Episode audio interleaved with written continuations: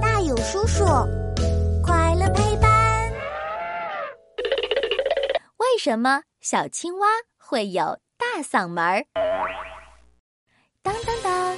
欢迎来到我们的为什么时间。嘘，开始啦！一到夏天的夜晚，小青蛙就在池塘边开启了音乐会。它们这里呱呱，那里叽叽。哎呀，青蛙的歌声真是又大又响亮，隔着一片小树林都能听得清清楚楚。可是，小青蛙的个头这么小，发出的声音怎么会那么大呢？其实呀，只有雄蛙才有大嗓门哟，因为雄蛙。不但有用来发声的声带，还有声囊这个放大器，使得声音就像是从喇叭里放出来的一样响亮。哇，那声囊是怎么把声音放大的呀？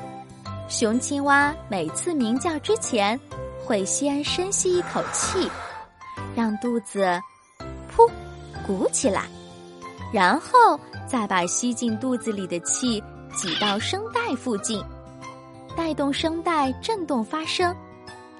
接着，声音和气体会一起跑到声囊里头，把声囊撑得大大的。